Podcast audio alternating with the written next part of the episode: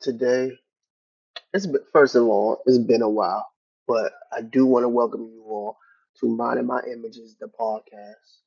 And today, it's a sad day, not just for the podcast, but it's a sad day in like life at this moment in time because um my friend, my brother, my one of my best friends passed away. So this episode is dedicated to Gerard. Sad to say that Gerard, you know, he he he he's he's moved on. And so this episode is uh dedicated to Gerard. You know, this coming in this season, he was going to be uh, a second host. We was going to talk and discuss a lot of issues, and it's been a roller coaster of stuff going on. That's why I haven't really been posting stuff because trying to compile, um, put everything together, it's just been like overwhelming and too much. But um, all that being said, this episode is dedicated to Gerard, and I want to talk about grief um, today. You know how, because how grief can it can affect our mental health in a profound way that leaves us in a negative state, and if we allow it to, right? Um, and grief is something that each and every one of us at some point of our life is going to experience, no matter who you are, no matter how old you are, no matter where you are, or you know things that you do in life. We all, some point in time, is going to experience grief.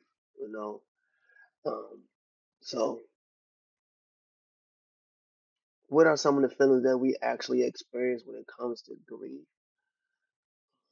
I would say confusion, sadness, guilt.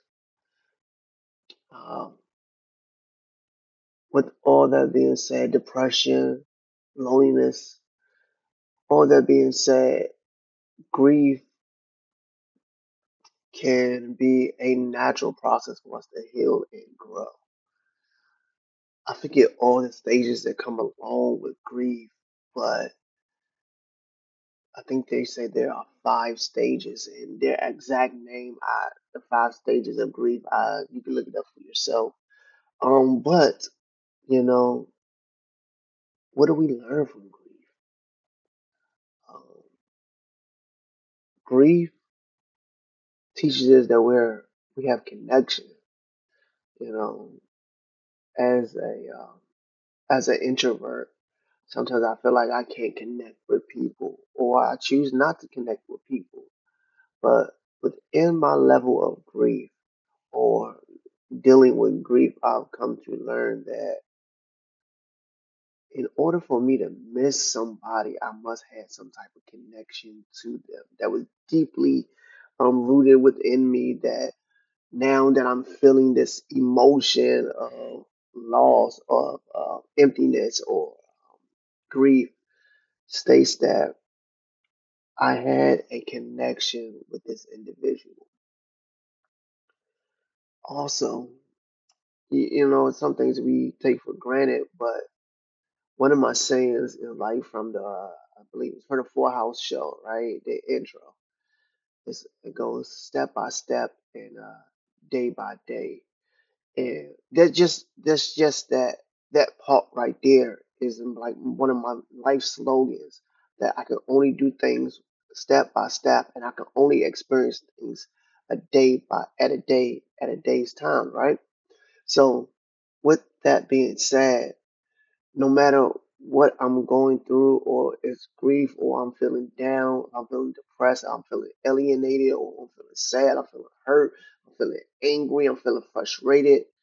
Um, I know that I can only get through this process by taking the necessary steps to get through the process, if that makes any sense. So I'm going to take each step to try to walk my way out of it while experiencing things, experiencing what grief is. And now, when you hear grief, a lot of people think that there's automatically a negative connotation that goes along with it. But what I've come to learn is that with grief, there is a reminder to cherish those precious moments that we had with those that are in our lives, those who are precious to us, because we never know when they'll be taken away from us. And whether they're healthy today or or or sick t- yesterday. You know, you don't know. You know, you don't know when they're to go. You know what I'm saying? So, with that being said, you got to cherish each moment that you have with them because every moment is precious. It is a gift. Today is a gift. Um, as Willie Moore Jr. says, the present. That's why it's called the present because it's a gift. Just to be able to experience the present. So you got to cherish it, right? You got to be able to express your love. One of the things that I've done, even with my friends, my brothers, right? is that I started telling them, like, even before we get off the phone, yo, I love you. You know, as men, we tend to not want to tell each other that we love them, right? But I want my brothers, my friends, the people that I cherish in my life know that I love them genuinely. Like, I love them.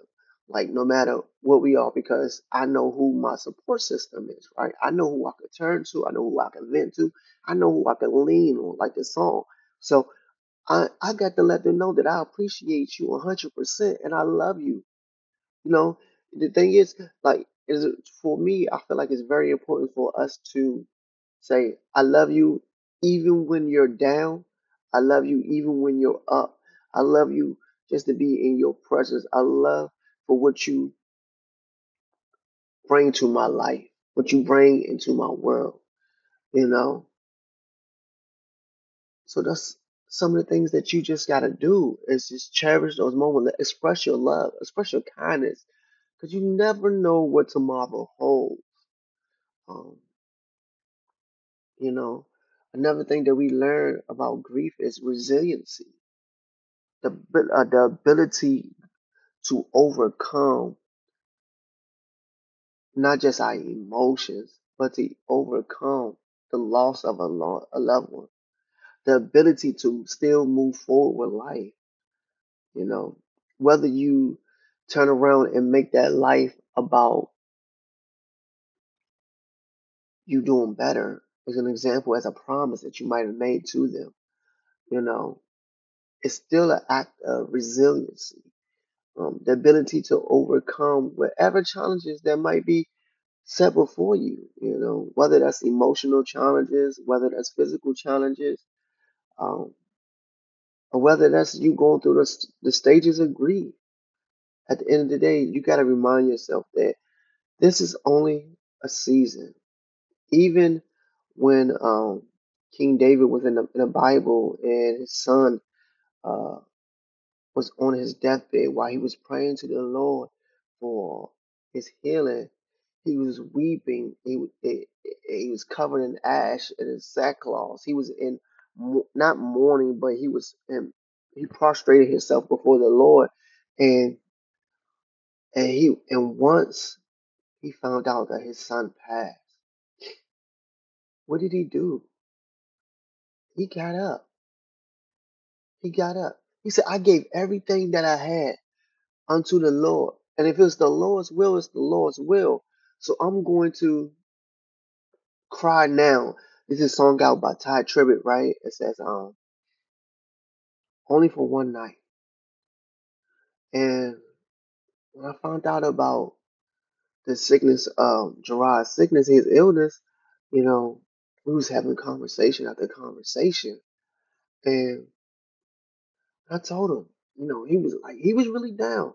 And I told him, I said, bro, It's only go if you gotta cry, go ahead and cry. But cry for only for one cry for one night. Let it all out. Put it all on the table. Give it everything that you got. Because if you rest in that, you will never be able to overcome it, overcome it mentally. Whether you overcome it physically, that is up to the Lord. But mentally, you got to be able to overcome whatever stands in your way. So I was telling man, cry, let it all out. Let your anger, your frustration, your sadness, let it all out. But only do it for one night, bro. And then one one night doesn't have to be like literally one night, but put it all out on the table. But once you get it all out, you got to show that resiliency. You got to be resilient. You got to be able to say, all right, this is not going to shape me. This is not going to define me. This is not who I am. At the end of the day, I still have a purpose. No matter what my position, no matter what I'm going through right now, my purpose is need to be fulfilled before I even go. So that's not that's not a position or a place for you to soak. It's not an option. So give it only for that one night. Um, air parentheses. And then you gotta stand up. You gotta dust your shoulders off. You gotta t- rip that sackcloth off and give the Lord the praise and say thank you. Even though I'm going through what I want to, I'm going through, and I want to get out of it. I still gotta thank you for allowing me to still be here while I'm here. I gotta thank you for all that you already had done for me. Because I could have been gone then. But right now, I still have a chance. I still have a moment to impact. And that's one of the things that Gerard did. He impacted those around him. He was a constant motivator for those people, for people around him to do better, to be better. He pushed me into this podcast. He pushed me into seeking therapy, therapy, help, you know, outside of myself. So his impact wasn't done or limited by what he was going through. His impact was determined by those who he impacted. That makes any sense. So this episode is kind of hard. I feel like I gotta do it. So forgive me.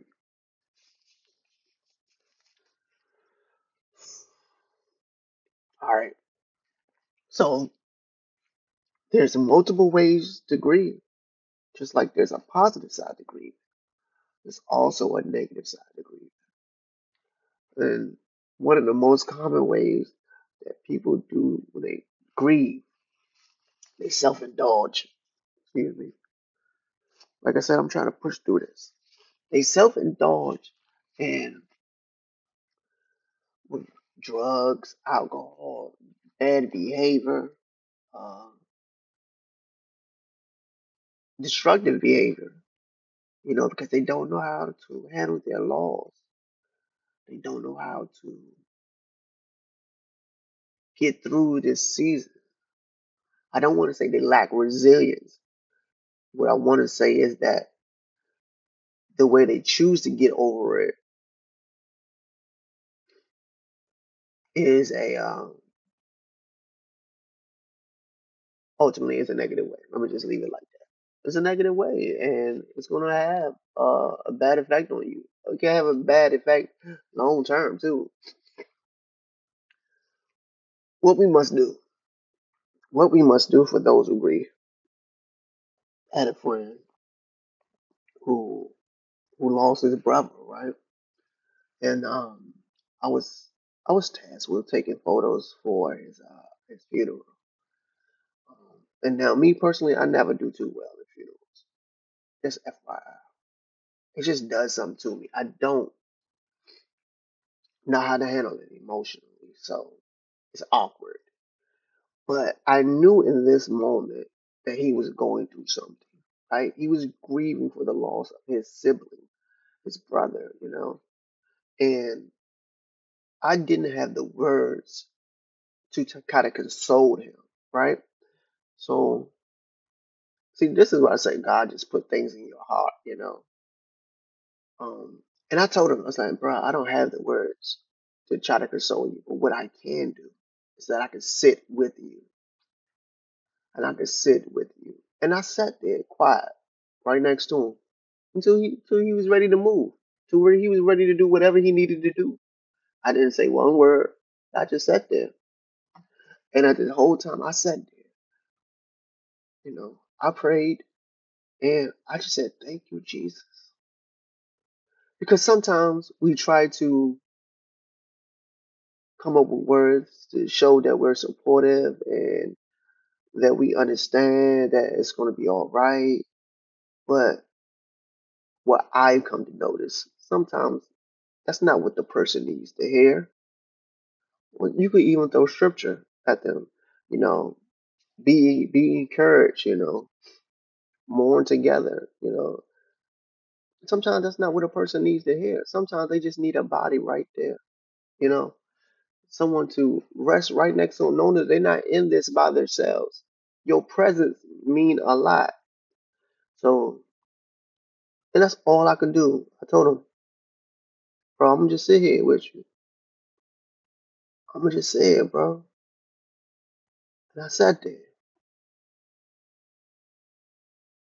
I mean, sometimes that's all you gotta do. Make yourself available. All right. Um, make yourself available. Be compassionate. Compassionate. Make yourself available. All right. So what else can we get from grief, right? Um, grief can uh, promote personal growth. You know, even when you think about it from the natural uh, perspective of life, and you think about uh, a tree and how a tree um, goes through its seasons. You know, a lot of people say fall is the, one of the most depressing seasons because you see leaves falling off the and the trees just look bare and bland and it looks like a lack of life. You know, it's not as colorful once those, especially once those leaves fall. But what I love about fall, fall shows us in our nakedness. Fall shows the world in its nakedness, I should say. And during a season of grief, we are we come to be naked to our emotions. We come to be uh, naked, open to a lot of stuff, right? Because we grief puts us in. Now this is Lamar speaking. Grief puts us in a vulnerable state, and being in a vulnerable, vulnerable state, we're exposed to the elements. We're exposed. But in this season of exposure, we are allowed to have a personal growth.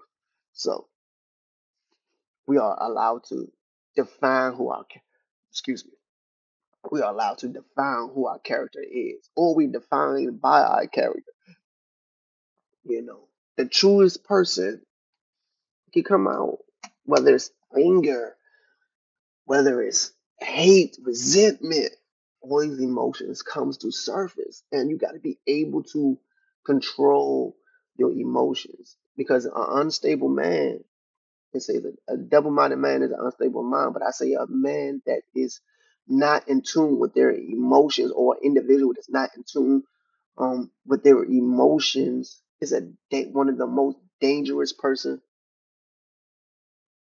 on earth. So personal growth. Take this moment for personal growth to better yourself. Intro, inspect yourself. Introspection. Inspect yourself. Learn how to handle your emotions. Learn how to deal with things. Set up systems. Set up things that's going to get you through this process. You can do it. It's a journey, but you can do it. Acknowledging your pain, your your emotions, it just puts you in a different place. Because once you know what it is, now you can find a way to fix the issue. Now you can find a way to put you in a bit better position. Now you are better off than what you were. Like, I know that I'm angry. So the fact that I know that I'm angry, I'm going to pull myself away that I don't hurt myself that I don't hurt other individuals. Now, once I've, I got myself in a better place, I, hi, it's nice to meet you. Now I can come back and revisit situations. When I found out this news, I had to take off work because I knew that even if someone saying something that pushed me over the edge, I didn't want to do it because I didn't know what it was what could be a trigger, right? And that's grief for you. What could be a trigger? You know, someone could say, "How's your day going?" You know, I just, you know, they get somebody to ask you, they're like, "Well, my brother just passed away. My day's actually not going good." I didn't want to put someone else in that awkward situation, and I didn't want myself to be put in that awkward situation. And I didn't want to know like, oh, you was late. I didn't want to pop like, so what was I like? What are you gonna do about it? You know what I mean? I didn't want to be in that position. So I like let me take take a step back, recoup, get myself together. So, but one thing that we gotta remember about grief is that we're not in it alone. We are not in it alone. You have to u- utilize your resources. I say this all the time, whether it's your family, whether it's your friends. But one thing I do scream from the rooftops is talk to a therapist. They're here, or talk to a counselor. They're here to be used in that aspect as a resource that help you get through this season. Speaking of which, I need to schedule an appointment with my therapist. Real talk. Just because I haven't, it's just, it's just so much. It's just so much, you know. But, but what I will say, I, no matter what you're going through, I pray that you be strong, be resilient, be supportive. Look out for a support system when you're dealing with grief. Utilize your resources. And thank you for listening. Um, this dedi- this episode is dedicated to Gerard, my brother, my friend. So before we go out, I just want to do a, a moment of silence him to let him know that I love him and I already miss him.